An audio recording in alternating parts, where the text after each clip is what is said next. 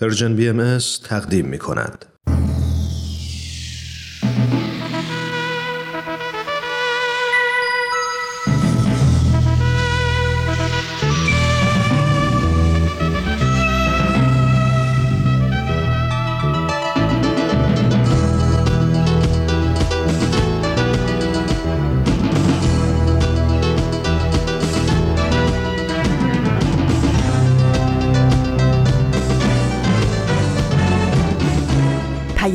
دوست، برنامه‌ای برای تفاهم و پیوند دلها.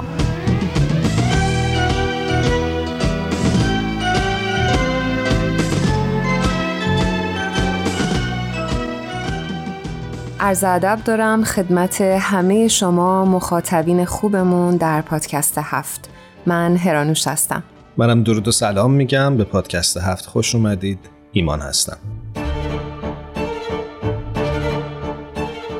در ابتدای برنامه دوست داریم که تسلیت بگیم به جامعه ایران برای قتل فجیع کارگردان سرشناس ایرانی آقای داریوش مهرجویی و همسر عزیزشون خانم وحیده محمدی فر.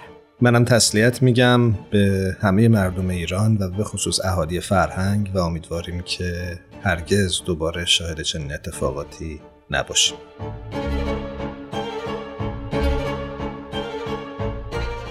دوستان خوبمون، ما به خاطر شرایط این روزها موضوع برنامه رو اختصاص دادیم به ایجاد فضای دو قطبی و به خصوص اثرات اون بر شبکه‌های اجتماعی.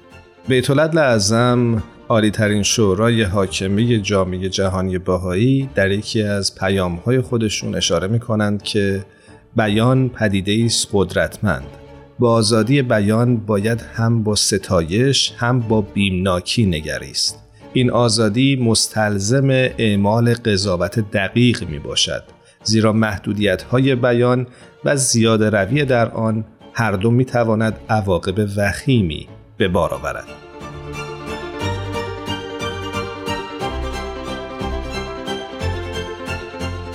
این دیدگاه میتونه به ما کمک بکنه که در جامعه کمتر از هم فاصله بگیریم و به هم فرصت ابراز عقیده بدیم و نخواهیم همو سریع قضاوت کنیم. اما قبل از هر چیز بریم سراغ تقویم. امروز جمعه 28 مهر ماه 1402 برابر با 20 اکتبر 2023 میلادیه. و شما شنونده یک قسمت دیگه از پادکست هفت هستید. در ایستگاه اول با خبر هفت همراه میشیم.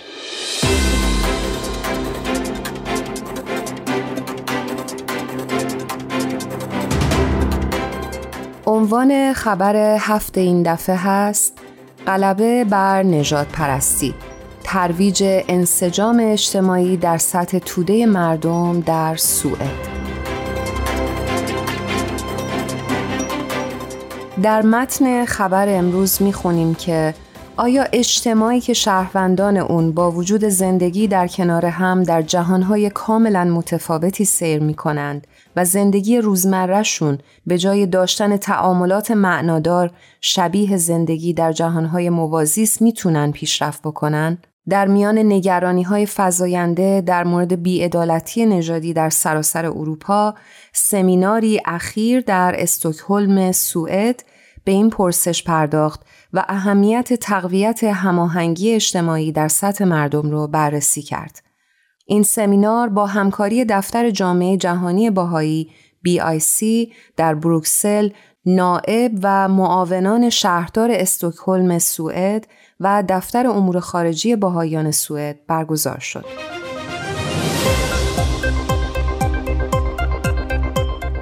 این گرد همایی بخشی از تلاش‌های مستمر دفتر بروکسل و بهائیان سوئد برای مشارکت در گفتمان انسجام اجتماعی بود و مقامات دولتی، فعالان مختلف اجتماعی و اعضای سازمان‌های مدنی رو گرد هم آورد. گفتگوها در پایتخت سوئد نه تنها نقش سیاست‌گذاری در پاسخ به نژادپرستی رو بررسی کردند، بلکه بینش‌های حاصل از تلاش‌های جامعه‌سازی بهائی برای بکارگیری اصول روحانی مانند یگانگی نوع بشر در مسائل و چالش‌های اجتماع را نیز مورد بررسی قرار دادند.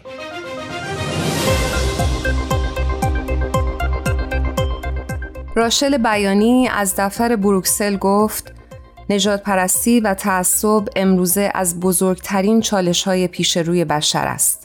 اقدامات قانونی مانند برنامه اقدام علیه نژادپرستی اتحادیه اروپا بین سالهای 2022 و 2025 و تصویب برنامه‌های ملی توسط کشورهای عضو اتحادیه اروپا گام‌های مهمی به جلو هستند. اما همونطور که خود این برنامه اشاره می کند، قانونگذاری به تنهایی کافی نیست.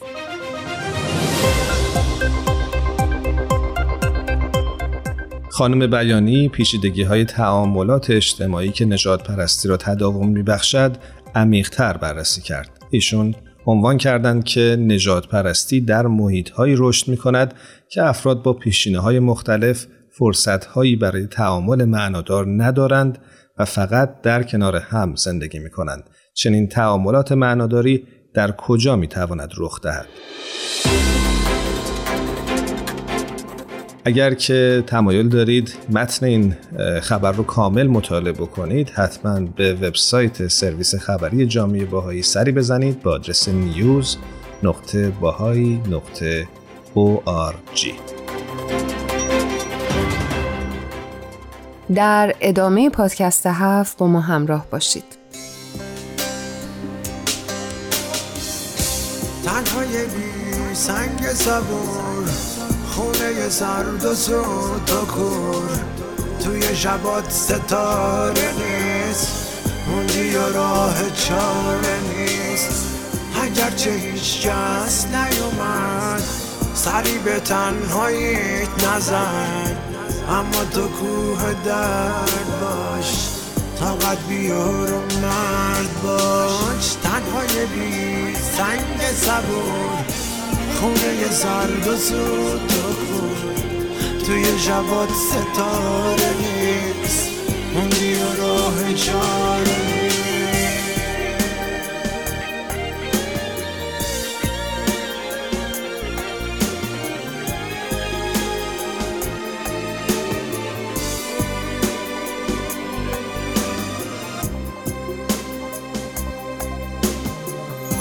اگر بیاید همون جوری که بودی،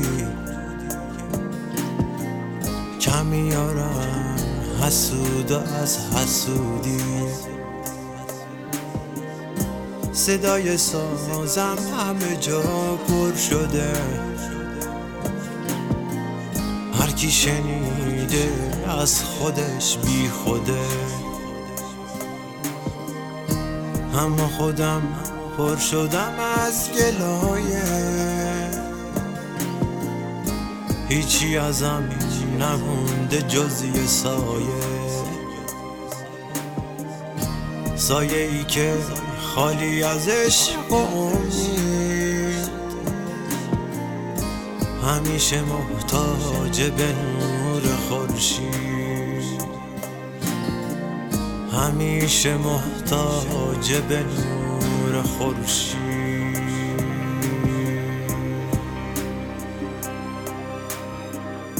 تنهای بی سنگ صبور خونه سرد و سوت و کور، توی شبات ستاره نیست، موندی و راه چاره نیست. در نخستین سالهایی که اینترنت به صورت گسترده استفاده می شد، خیلی ها فکر می کردن که آدم ها هرچه بیشتر با هم دیگه در ارتباط باشن مهربونتر، آگاهتر و به نظرشون میرسید که دنیا جای پرصلح و صفاتری میشه. اما شاید الان که تو سال 2023 هستیم این تفکر یه مقدار دور از ذهن باشه، برای اینکه ما دیدیم که با وجود اینکه اینترنت آدم‌ها رو به هم وصل کرد، اما عملاً خیلی در بعضی از اوقات باعث همدلی نشد. همونجور که میبینیم شبکه‌های اجتماعی مثل فیسبوک، توییتر، اینستاگرام در سالهای اخیر گاهی اوقات به بستری برای ستیزه‌جویی‌های زهرآگین بدل شدن. ولی مشکل از کجاست؟ شاید مشکل اینه که خیلی وقتا مخالفت کردن جذابه و ما اصلا نقد کردن رو بلد نیستیم. هرانوش یه نقل قولی میخوندم از آقای پول گراهام، کارآفرین سیلیکون ولی، که یه جا گفته بودن که مخالفت بیش از موافقت مردم رو به هیجان میاره.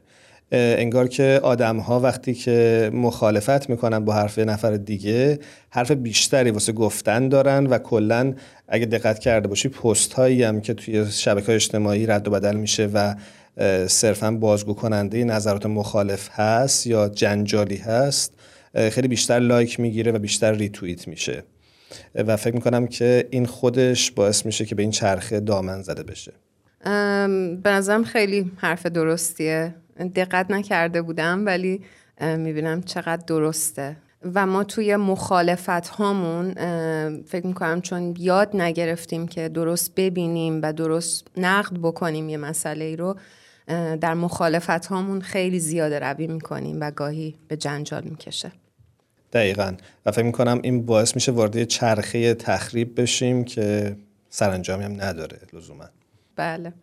امروز قراره راجع به همین موضوعات صحبت بکنیم. از آقای دکتر پیمان رئوفی، روانشناس بالینی، دعوت کردیم که با ما همراه باشن. بریم و بیشتر از این منتظر نگهشون نداریم.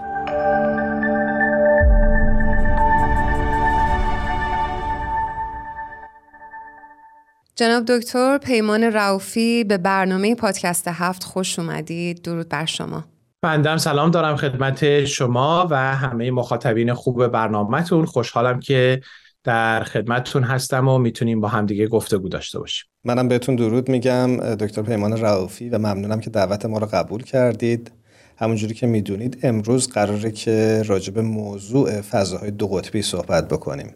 این روزها شاهد هستیم که در شبکه‌های اجتماعی به دلیل وجود اخباری که باش مواجه هستیم، یک فضای کاملا دو قطبی به وجود اومده و آدم‌ها یا در این دسته خودشون رو تعریف میکنن یا در دسته مخالفین و این باعث شده که یک چرخه شاید بگیم معیوبی راه بیفته و بحث‌هایی در بگیره که لزوما سرانجامی نداره و سازنده هم نیستن.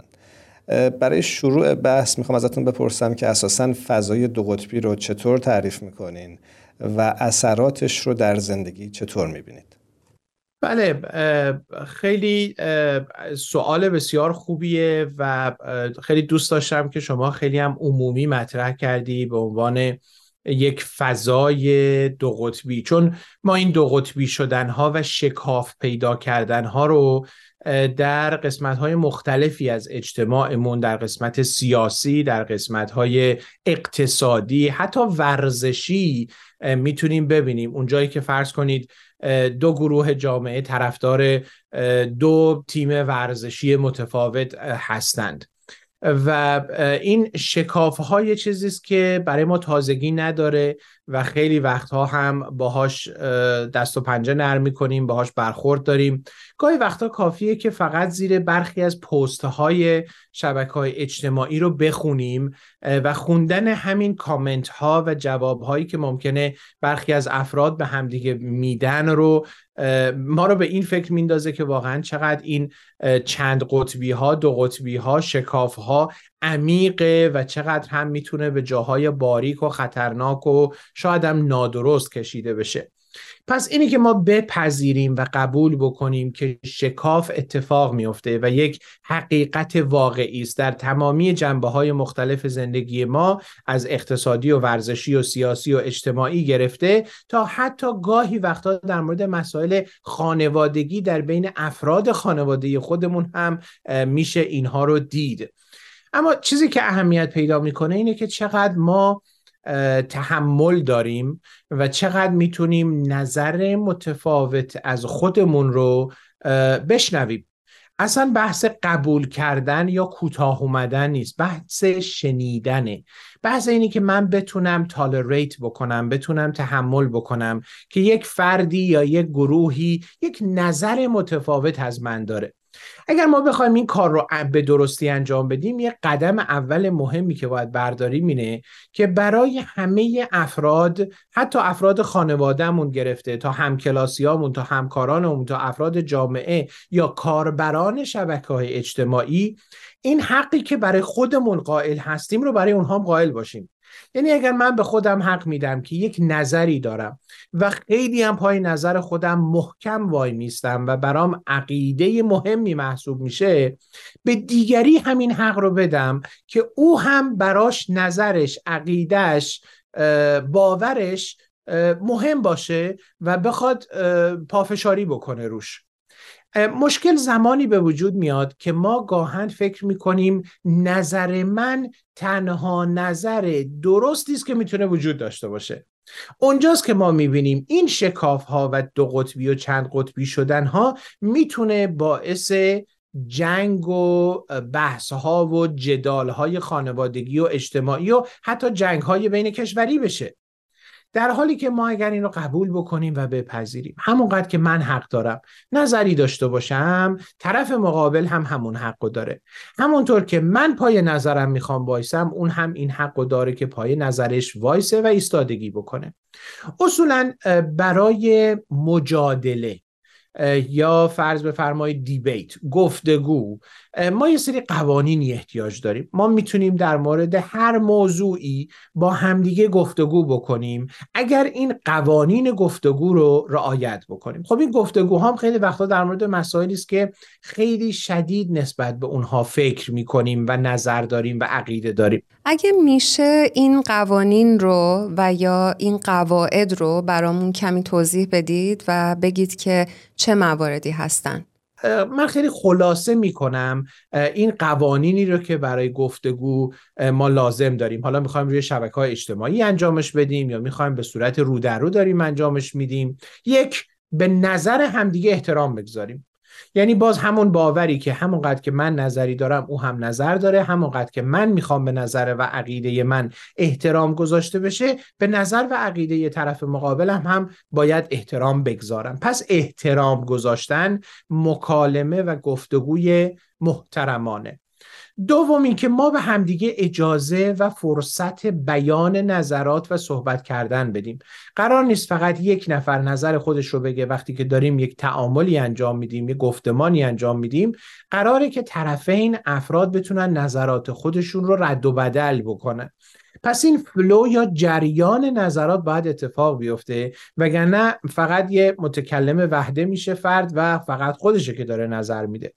پس به همدیگه این فرصت صحبت کردن رو میدیم، به همدیگه این رو نشون میدیم که من دارم به تو گوش میکنم. سرتکون دادن، جمله ای رو تکرار کردن، سوالی پرسیدن نشون میده به طرف مقابل که من دارم به صحبتها و حرفهای تو، اگرچه من ممکنه باهاش مخالف باشم، اما گوش میکنم و فعالانه گوش میکنم و حواسم به تلفنم یا یه چیز دیگه نیست که اون باز میتونه به عنوان بی‌احترامی تلقی بشه. نکته چهارم که این هم خیلی مهمه، اینه که ما در بحث‌ها و گفتگوهایی هم که خیلی داریم روش پافشاری می‌کنیم، اگر به جایی رسیدیم که ما یا طرف مقابل ما داره از این استانداردها و حد و مرزها خارج میشه، به قول گفتنی یه تایم اوت، یه زنگ تفریح بدیم، بخوایم خب یه بریکی بگیریم، بیایم 10 دقیقه دیگه در موردش حرف میزنیم، 1 ساعت دیگه میایم در موردش حرف میزنیم، اصلا بذار این بحث همینجا بمونه، فردا میایم در موردش صحبت میکنیم. این به ما کمک میکنه که ما خودمون رو بتونیم متعادل‌تر بکنیم و یا به فرد یا افراد مقابل این اجازه رو بدیم که اونها هم بتونن خودشون رو یک تعادلی به وجود بیارن در خودشون و بعد ما این بحث رو ادامه بدیم. اصلا بحث این نیستش که ما بحث نکنیم، نظر ندیم، پرسشگری نکنیم. اینا همه چیزای خوبیه، اما اگر این مقرراتش رو رعایت بکنیم، حتی در یک فضای دو قطبی و یا دارای شکاف، ما میتونیم با همدیگه تعامل داشته باشیم، میتونیم با همدیگه صحبت بکنیم، به شرط اینکه اون شرط اول که طرف مقابل و هر انسانی حق داره نظر سیاسی، اقتصادی، اجتماعی، ورزشی متفاوتی از من داشته باشه رو بپذیریم.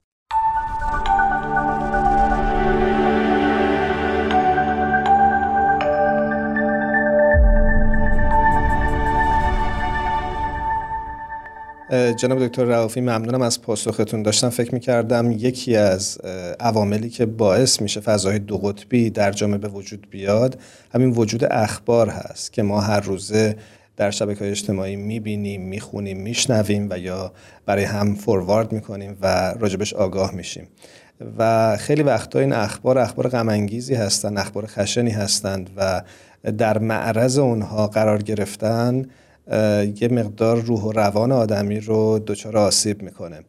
میخوام ازتون بپرسم که چطور در جهانی که این حجم از اخبار روزانه منتشر میشه خودمون رو در برابر این حجمه اخبار قدری محافظت بکنیم، منظورم از روان خودمون چطور محافظت بکنیم و چطور اجازه ندیم که بهمون آسیب زده بشه.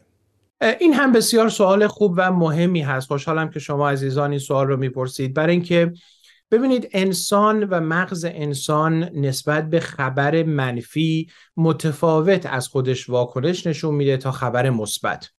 خبر مثبت رو به عنوان یک امر طبیعی تلقی میکنه و شاید خیلی روی اون حتی تمرکز هم نکنه، اما به محض اینکه خبر منفی هست و میتونه به نوعی ترس، نگرانی و یا غم رو در ما زنده بکنه و به وجود بیاره، اینجاست که مغز ما به اون میچسبه و توجه خاصی رو به اون میکنه. چرا داره این کارو میکنه؟ برای اینکه وظیفش حفاظت ماست، حمایت ماست، برای اینکه خطری متوجه ما نشه و اون رو بدن ما و زندگی ما و عزیزان ما رو بتونه از اون خطرات و خبرهای منفی دور نگه داره. حالا تمرکز بیشتری رو انجام میده روی خبر منفی. بلافاصله دستگاه عصبی سمپاتیک ما فعال میشه، جایی که میخواد من رو آماده مبارزه یا فرار بکنه، فایت یا فلایت بکنه، و اونجاست که هورمون‌های استرس در بدن ما ترشح پیدا میکنه. کورتیزول و آدرنالین شروع میکنه ضربان قلب بالا رفتن، عرق کردن، صورت سرخ شدن، نفسها کوتاه و خیلی سطحی شدن، تا به نوعی سیستم عصبی ما برای اون حالت فرار یا مبارزه آماده بشه. حالا شما توجه بفرمایید، توجه کنید که اگر ما در طول روز بارها در معرض اخبار قرار میگیریم، اخباری هم که منفی هستند، خیلی گرافیک و اذیت کننده و ناراحت کننده هستند، نگران کننده هستند، ترسناک هستند، ما سیستم بدنمون انگار دائم داره یه آژیر خطری رو میشنوه که برای مبارزه یا فرار کردن خودش رو آماده میکنه. قرار بر این نیستش که سیستم عصبی بدن انسان دائم در این حالت باشه. گاهی وقتا به واسطه شنیدن یه صدای بلند یا یه اتفاق ممکنه ما در اون حالت قرار بگیریم، ولی این همیشگی نباید باشه. پس در معرض این اخبار به مراتب قرار گرفتن میتونه روی جسم ما که تأثیرش رو هورمون‌های استرسی میذارن و روان ما که نگرانی و اضطراب دائم هست و همیشه ما در یک حالت خطر قرار داریم، تأثیر منفیش رو احساس بکنیم و متاسفانه تجربه بکنیم. حالا خیلی وقتا این هستش که خیلی خب ما میخوایم بدونیم در دنیا چه خبره، در جامعه‌مون چه میگذره، چه اتفاقاتی افتاده. این حق ماست که در یک دنیای آزاد به اخبار دسترسی داشته باشیم. حرفی هم نیست و خیلی هم حرف درستی است. حتی من یه چیز دیگه میخوام اضافه کنم، نه تنها باید اخبار رو بدونیم، بلکه اونجایی که ما هم میتونیم قدمی برداریم، اونجایی که ممکنه بتونیم با یه مقاله‌ای و یا نوشته‌ای تاثیرگذار باشیم، با کمک به یه گروه فکری تاثیرگذار باشیم، کار خیریه‌ای انجام بدیم، کمک جلب بکنیم، کمک‌ها رو پراکنده بکنیم.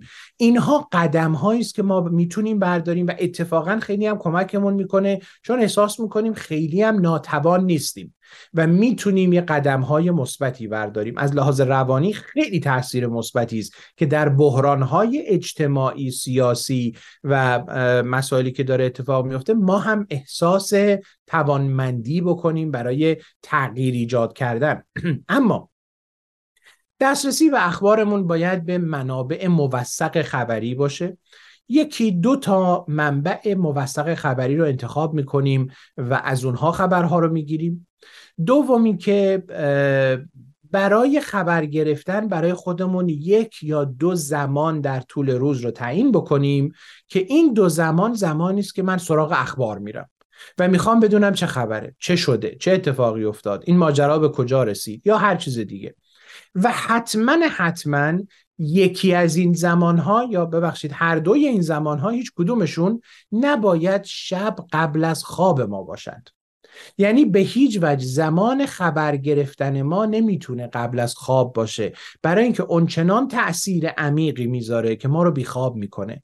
و یکی از مسائلی که برای مراقبت از خود برای انسان حتی در شرایط بحرانی بسیار مهمه خوابه، که اگر نتونه بخوابه دچار مشکلات روانی و جسمی عدیده‌ای میشه که بماند برای جلسه دیگر.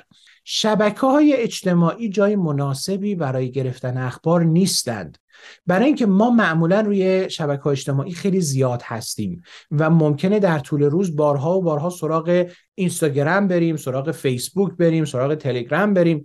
اونجاها جای گرفتن اخبار نیست. یک وبسایتی یا یک رادیویی برای گرفتن اخبار جداگانه اون منابع موثق رو داشته باشیم که دائم در معرضش قرار نگیریم. گفتم رادیو، برای اینکه خیلی وقتا شنیدن خبر برای ما خیلی راحت‌تر و قابل هضم‌تر هست تا زمانی که ما چیزایی رو تصویری نگاه می‌کنیم. خبرهای منفی که میتونه خیلی هم ضد بشری و یا فرض کنید اخبار شکنجه یا کشتنها یا قتلها هست، به صورت تصویری خیلی تاثیر عمیق و بدی برای ما میگذاره تا اینکه ما به صورت شنیداری بشنویم که خبر در چه مرحله‌ای هست. یکی دیگه هم از چیزهایی که واقعا اهمیت داره اینه که اگر مسائلی رو میگیریم که یا این خبرهایی رو میبینیم، حالا یا ممکنه فیک باشه و واقعی نباشه یا حتی اگر واقعی باشه ولی تصاویر بسیار وحشتناکی داخلش هست، اینا رو پراکنده نکنیم. برای فلانی بفرستم حالا اونم ببینه، برای این گروه بفرستم تو این گروه بذارم. ما هم اگر خبر فیکه که داریم شایعه پراکنی میکنیم، اگر خبر بسیار اذیت کننده و تاثیر بسیار بدی روی افراد میگذاره که داریم باز اونها رو ناراحت میکنیم. یه موضوع دیگه هم که تو این مسئله میتونه کمک بکنه، به خصوص برای افرادی که ممکنه از لحاظ قلبی یا روانی حالا افسردگی دارن، نگرانی‌های شدید دارن، وسواس‌های شدید دارن، مشکلات قلبی دارن و نمیتونن اخبار رو از منابع خبری بگیرن، میتونن خلاصه‌ای از اخبار رو از اعضای فامیل یا دوستانی که بهشون اعتماد دارن بگیرن و از اونها بپرسن و اونها بتونن یه خلاصه ای رو برای این گونه افراد تعریف بکنن که به صورت مستقیم در معرض اخباری که میتونه خیلی تاثیرهای زیادی حتی در حد PTSD یعنی استرس پس از حادثه، دیدن اخبار یا شنیدن اخبار بسیار وحشتناک میتونه فرد در موقعیتی قرار بگیره که انگار وسط میدان جنگه و داره اون رو تجربه میکنه. و این PTSD اثرات نگرانی، اضطرابی و افسردگی بلند مدتی رو میتونه روی افراد بگذاره.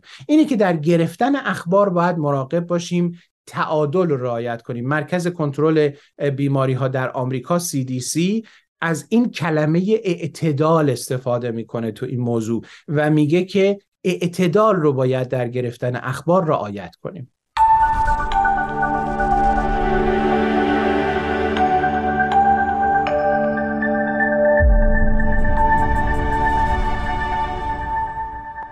ممنونم جناب دکتر رئوفی از صحبت‌هایی که کردین. میخواستم ازتون در انتها بپرسم اگر اعتدال رو رعایت کردیم به عنوان یک مخاطب رسانه، چه نقشی رو به عنوان یک شهروند میتونیم داشته باشیم که نقش سازنده‌ای باشه در فضاهایی که به وجود اومده؟ مثلا اگر فضای دو قطبی در جامعه هست، اگر افکار خیلی خشنی در جامعه وجود داره، از طریق رسانه‌ها داره گسترش پیدا میکنه، یک فرد یا یک شهروند عادی چطوری میتونه نقش سازنده‌ای داشته باشه و صرفاً منفعل نباشه؟ بله، اصلاً قرار نیست منفعل باشیم. یعنی همونطور که عرض کردم خدمتون، خیلی خوبه و خیلی کمک کننده است که ما هم احساس بکنیم ما هم قدمی برمیداریم و ما هم تأثیرگذار هستیم. انجمن روانشناسان آمریکا در توضیحاتی که در این مورد ارائه کرده فقط به این اشاره نکرده که اخبار نگیریم، بلکه گفته اخبار رو بگیریم و بعد تلاش بکنیم ببینیم ما چه کار میتونیم در موردش انجام بدیم. اینی که بسیار مهمه در فضاهای دو قطبی، اینی که ما به شکاف‌ها دامن نزنیم. ببینید تفاوت‌ها همیشه وجود دارن، ما بیایم ببینیم که شباهت‌ها کجا هستن، ما چقدر میتونیم از شباهت‌های موجود در این بحث‌ها، فرض کنید در مسئله ورزش، دو گروه ورزشی که دارن مسابقه میدن، شباهتشون همون ورزشه، همون فعالیت بدنیه، همون تفریح تماشا کردنشه، همون حس با هم بودنشه. ما میتونیم خیلی به این شباهت هایی که همه داریم اونها رو تجربه میکنیم اشاره بکنیم. اگر در مورد جنگ دو گروه با همدیگه بحث وجود داره و یا شکاف وجود داره، اینی که مردمان عادی در هر دو گروه دارن آسیب میبینن و اذیت میشن شباهتی است که ما میتونیم از دیدگاه حقوق بشری و انسان دوستی به اون نگاه بکنیم. اینی که جنگ خراب میکنه، جنگ آسیب میرسونه، جنگ میتونه بسیار بسیار آثار طولانی مدت خرابی و از بین بردن ها رو با خودش داشته باشه، ما میتونیم روی اینها صحبت کنیم. یه موضوع دیگه هم اینه که خب درک بکنیم و بگیم من میفهمم، درک میکنم، یا اینکه به اون فردی که ممکنه خیلی حالا احساساتی شده، خیلی عصبانی شده، خیلی وقتا یه جمله خیلی ساده‌ای که درکت میکنم، میفهممت، حست رو میفهمم، به او کمک بکنه که احساس بکنه یه نفر هست که داره او رو درک میکنه. چون ممکنه که با اون گروهی که با یکی از گروه ها خودش رو هم هویت میکنه، ممکنه آسیب دیده، ممکنه عزیزش آسیب دیده، همه اینها باعث میشه که اون انقدر پر انرژی و انقدر شاید یک طرفه در حال حاضر داره حرف میزنه، ولی ما میتونیم او رو درک بکنیم. ما هم میتونیم در این که اون یک کمی آرام بگیره و حالا به اعتدال خودش برسه، ما به او کمک کرده باشیم. باز تکرار میکنم، نوشتن امروزه خب در شبکه‌های اجتماعی میشه مطالبی رو نوشت، نشر داد، قدم‌هایی است که میتونه کمک بکنه در جوامعی که میشه در روزنامه‌ها و مجلات راحت‌تر نوشت و مطلبی رو منتشر کرد، استفاده کردن از اونها. شرکت حتی در گرد همایی‌ها، گروه‌ها میتونه به ما کمک بکنه که ما هم داریم فعالیتی انجام میدیم و قدمی برمی‌داریم و برای روح و روان ما و آرامش خود ما هم خیلی کمک کننده است که احساس بکنیم من هم نقشی دارم. سپاسگزارم ازتون دکتر پیمان رئوفی که در این برنامه پادکست هفت با ما و مخاطبین این رسانه همراه بودید. هر جا هستید خوب و خوش باشید. خدا نگهدارتون باشه. سپاسگزارم از شما عزیزان که این موقعیت رو به بنده دادید.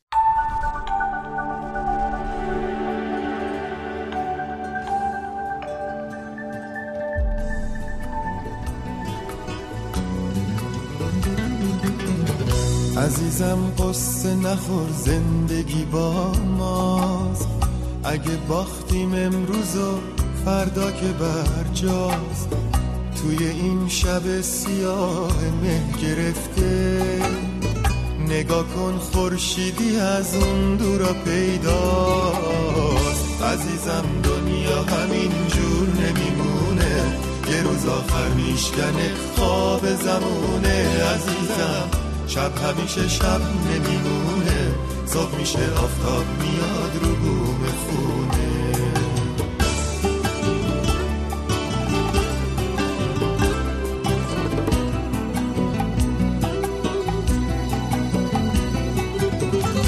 عزیزم دنیا گلستون میشه یک روز، هرچی مشکل باشه آسون میشه یک روز، مهربونی جای کینه رو میگیره، هر جا دردی باشه درمون میشه یک روز. عزیزم دنیا همین جور نمیمونه، یه روز آخر میشکنه خواب زمونه. عزیزم شب همیشه شب نمیمونه، صبح میشه آفتاب میاد رو بوم خونه.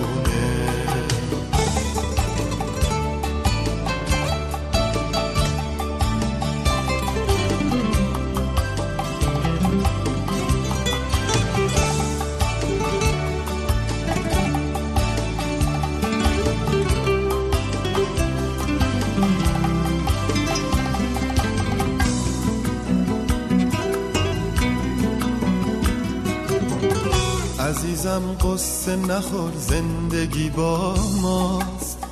اگه باختیم امروز و فردا که برجاست.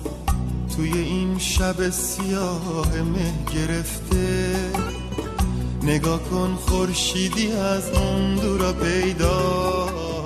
ایمان، به نظر من صحبت‌های آقای دکتر پیمان رئوفی منو یاد این قسمت انداخت که ما در واقع نظر مخالف رو در شبکه‌های اجتماعی به خودمون نسبت میدیم و شروع میکنیم به توهین کردن. یعنی از نابالغی خودمون در واقع نمیتونیم تفاوت بدیم که در واقع به نظر ما داره در واقع نقد میشه یا به نظرات ما داره حمله میشه و اون نظرات رو چون مال خودمون میدونیم و به هویت خودمون انگار گره زدیم، نمیتونیم تفاوت بدیم و شروع میکنیم شاید به توهین کردن و واکنش هایی که نباید در شبکه‌های اجتماعی صورت بگیره. منم فکر میکنم نبود این فاصله بین اینکه شخصیت افراد و نظراتشون لزوماً یک کلیت به هم وابسته نیست میتونه باعث بشه که این اختلاف نظرها تبدیل به یک بحث هویتی بشه، همونجوری که گفتی، و چرخه‌ای از خشونت و شاید ناسازگاری رو رقم بزنه که به این راحتی متوقف نمیشه. و اگه ما بتونیم تفاوتی قائل بشیم، همونجوری که اشاره کردی، بین این دوتا، شاید بتونیم از این چرخه بیرون بیاییم و همینطور بتونیم گوش بکنیم نظرات دیگران رو و به خودمون نگیریم، حالا همونطور که در قبل هم اشاره کردیم. و فکر میکنم که خیلی خوبه که بتونیم نظرات همدیگر رو بشنویم. دقیقاً. خب دوستان عزیز پادکست هفت، در این قسمت بریم با آنیتا همراه بشیم. بله، بریم با بخش آئین آینه همراه بشیم.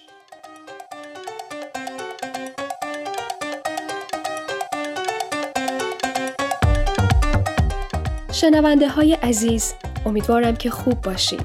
آنیتا رو میشنوید از آئین آینه.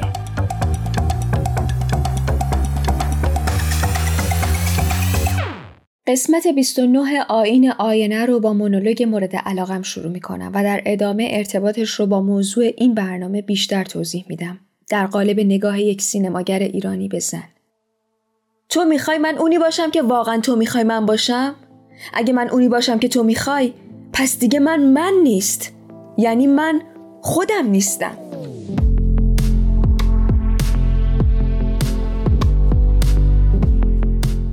یکی از پیشگامان در سینمای ایران که به مسائل زنان در فیلمهاش پرداخته و نگاه جدیدی به این موضوع داشته، داریوش مهرجوییه.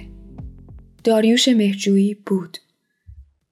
در اواخر دهه 60 و اوایل 70 زنها تو فیلم‌های مهرجویی در حال تغییر بودن. اونا یواش یواش از نقش‌های سنتی خودشون خارج میشن و توی رفتار، پوشش، مراودات، فعالیت‌های اجتماعی تغییر میکنن. اونا از پوسته کلیشه‌ای و تکراری خودشون بیرون میان و چارچوب‌های از پیش تعیین شده رو میشکنن و به جای اینکه در حد و اندازه یک تیپ خانه‌دار باقی بمونن و زندگی خودشون رو توی آشپزخونه صرف بکنن، پوست میندازن و به یک زن زنده و قابل لمس تبدیل میشن.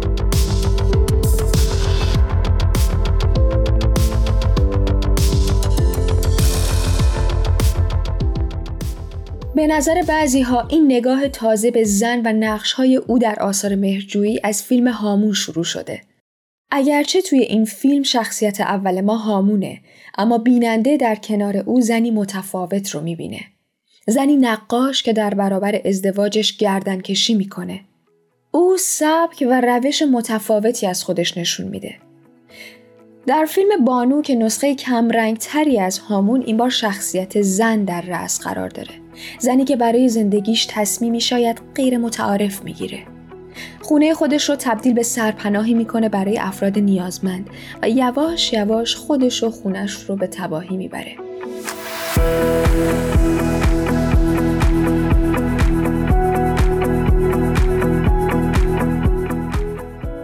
بعضی از منتقدین میگن بانو نماد ایرانه. اینطور میشه گفت که سگانه معروف مهرجویی ستایش او از مقام زن رو نشون میده. سارا، پری و لیلا سه شخصیت قوی و محوری در فیلم‌های مهرجویی دارند که در سال‌های 71، 73 و 76 ساخته شدند. سه فیلم که سه نقش ماندگار تماماً زنانه در تاریخ سینمای ایران خلق کردند. زنانی با پیچیدگی‌های عمیق روحی و ذهنی و توانایی‌های ژرف در انتخاب و به دست گرفتن مسیر زندگی خودشون.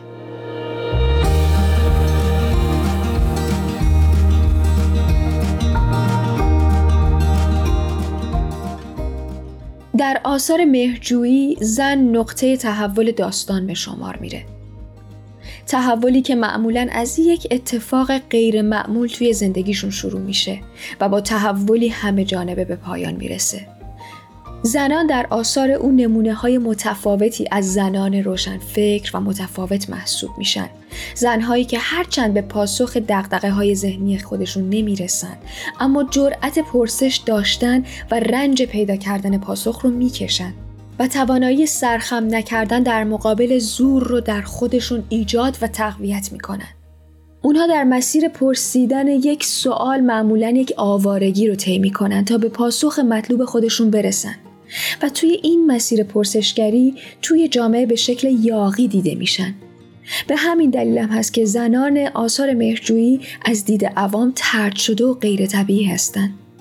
اما مشکل اونها جنسیتی نیست، بلکه اونها دغدغه هایی دارن که زن و مرد نمیشناسه. اونها پرسش های فلسفی دارن راجب زندگی، معنای زندگی، معنای آزادی، اراده و مسئولیت.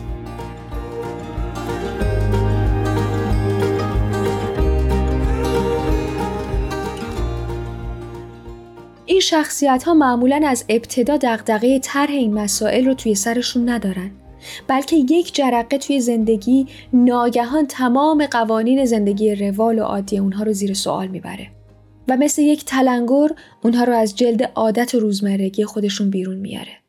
مثل نقش سارا که یک زن خونه‌داره و زندگی به ظاهر آرومی داره تا اینکه شوهرش مریض میشه و دردسر اون برای پیدا کردن و فراهم کردن مایحتاج خونه شروع میشه و از اون یک آدم جدید میسازه. اون نشون میده تصویر دختر کوچولویی که شوهرش از او ساخته واقعی نیست، بلکه او سرسخته و تلاش میکنه و در نهایت در نتیجه بیمهری همسرش جرأت میکنه تا تصمیم بگیره و شوهرش رو ترک کنه. البته مجدد میبینیم که به پاسخ پرسش خودش نمیرسه و به یک شکلی خودش رو با وضعیت تطبیق میده.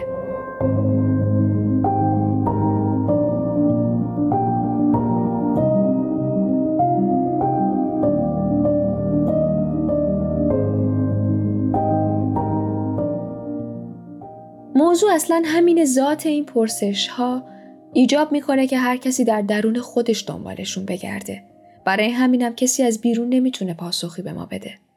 این زنها توی برزخن، بین چیزی که هستن و چیزی که تلاش میکنن باشن. کسی که ارزش‌های از پیش تعیین شده رو زیر سوال میبره، مثل پری، دختری که در پی فهم عرفان و سیر و سلوک عارفان است، در صورتی که توی جامعه ما انگار سیر و سلوک فقط مختص مردها بوده و هست.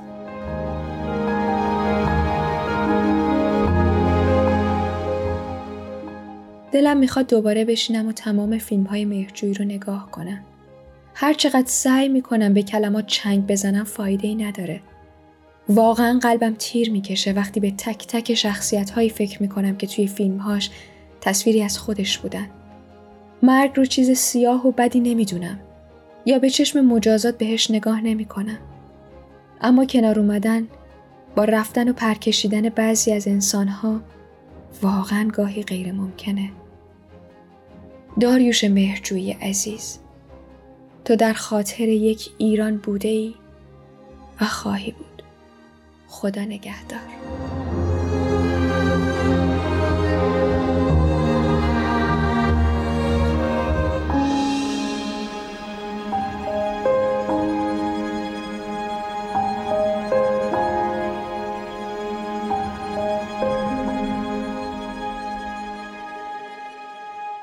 با تشکر از همه شما مخاطبین عزیزمون در پادکست هفت که تا این لحظه با ما همراه بودید و همینطور از تهیه کننده های خوب برنامه‌مون نهایت سپاسگزاری رو داریم. هر کجا هستید همتون روزگارتون خوش باشه. خدا نگهدار.